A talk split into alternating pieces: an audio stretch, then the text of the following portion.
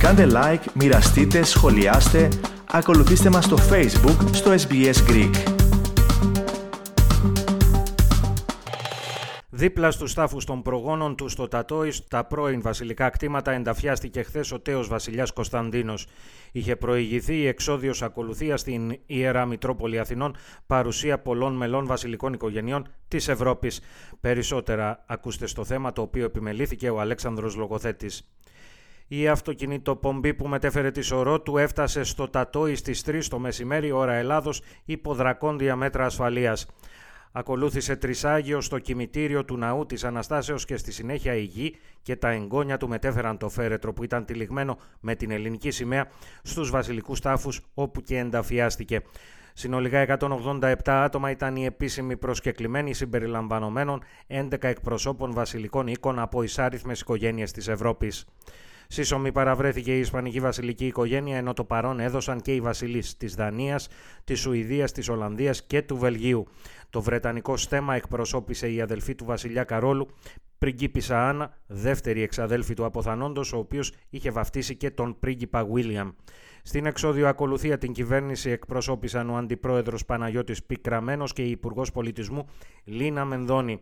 Επίσης παρέστησαν κατόπιν προσκλήσεως από την οικογένεια ο Υπουργός Εσωτερικών Μάκης Βορύδης και η σύζυγός του η Άννα Μισέλα Σιμακοπούλου, ο Αθανάσιος Δαβάκης, ο Αλκιβιάδης Στεφανής και ο πρώην βουλευτής Αλέξανδρος Παπαδόγκονας. Πλήθος κόσμου με λευκά τριαντάφυλλα και ελληνικές σημαίες συγκεντρώθηκαν από τα ξημερώματα στην πλατεία Μητροπόλεως για το ίστατο χέρι στον τέος Βασιλιά Κωνσταντίνο στο παρεκκλήσι του Αγίου Ελευθερίου. Η σωρός του τέος Βασιλιά έφτασε στο παρεκκλήσι στις 6 παρατέταρτο ώρα Ελλάδος, όπου πολίτες σχημάτισαν ουρές για να αποτίσουν φόρο τιμής στον εκλειπώντα. Φόρο τιμής στο παρεκκλήσι απέτησαν ο πρώην Πρωθυπουργός Αντώνης Σαμαράς και η σύζυγός του, οι βουλευτές Δημήτρης Βαρτζόπουλος, Μίλτος Χρυσομάλης, Περικλής Μαντάς, ο βουλευτής Γιώργος Κουμουτσάκος, ο Γιώργος Καλατζής και ο ανεξάρτητος βουλευτής Κωνσταντίνος Μπογδάνος, οι πρώην βουλευτές Νίκος Νικολόπουλος, Δημήτρης Καμένος και ο Φαΐλος Κρανιδιώτης. Λίγο μετά τις 12 ξεκίνησε η νεκρόσιμος ακολουθία προεξάρχοντος του Αρχιεπισκόπου Ιερώνυμου και των 12 συνοδικών Μητροπολιτών. Μπροστά από το φέρετρο ήταν τοποθετημένα τα παράσημα και το Ολυμπιακό μετάλλιο του εκλειπώντος. Τον επικίδιο εκφώνησε ο πρωτότοκος γιος του, Παύλος. Η οικογένεια ήταν το παν για εσένα και τη μητέρα μας.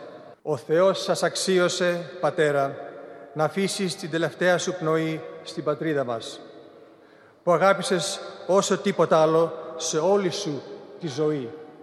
Όπως μας δίδαξες, πατέρα, όλα αυτά τα χρόνια, εμείς, τα παιδιά σου, τα εγγόνια σου, προφέρουμε και θα προσφέρουμε για πάντα στην πατρίδα και στην Ελλάδα.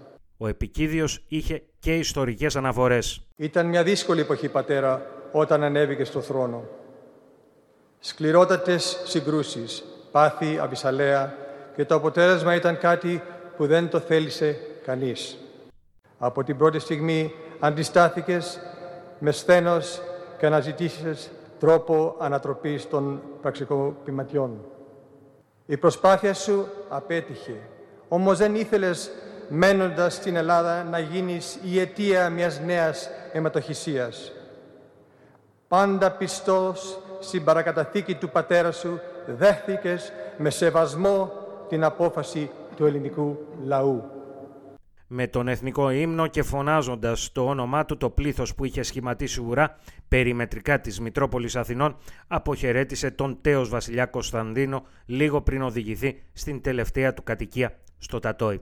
Μετά την ταφή ακολούθησε δείπνο στο ξενοδοχείο Μεγάλη Βρετανία.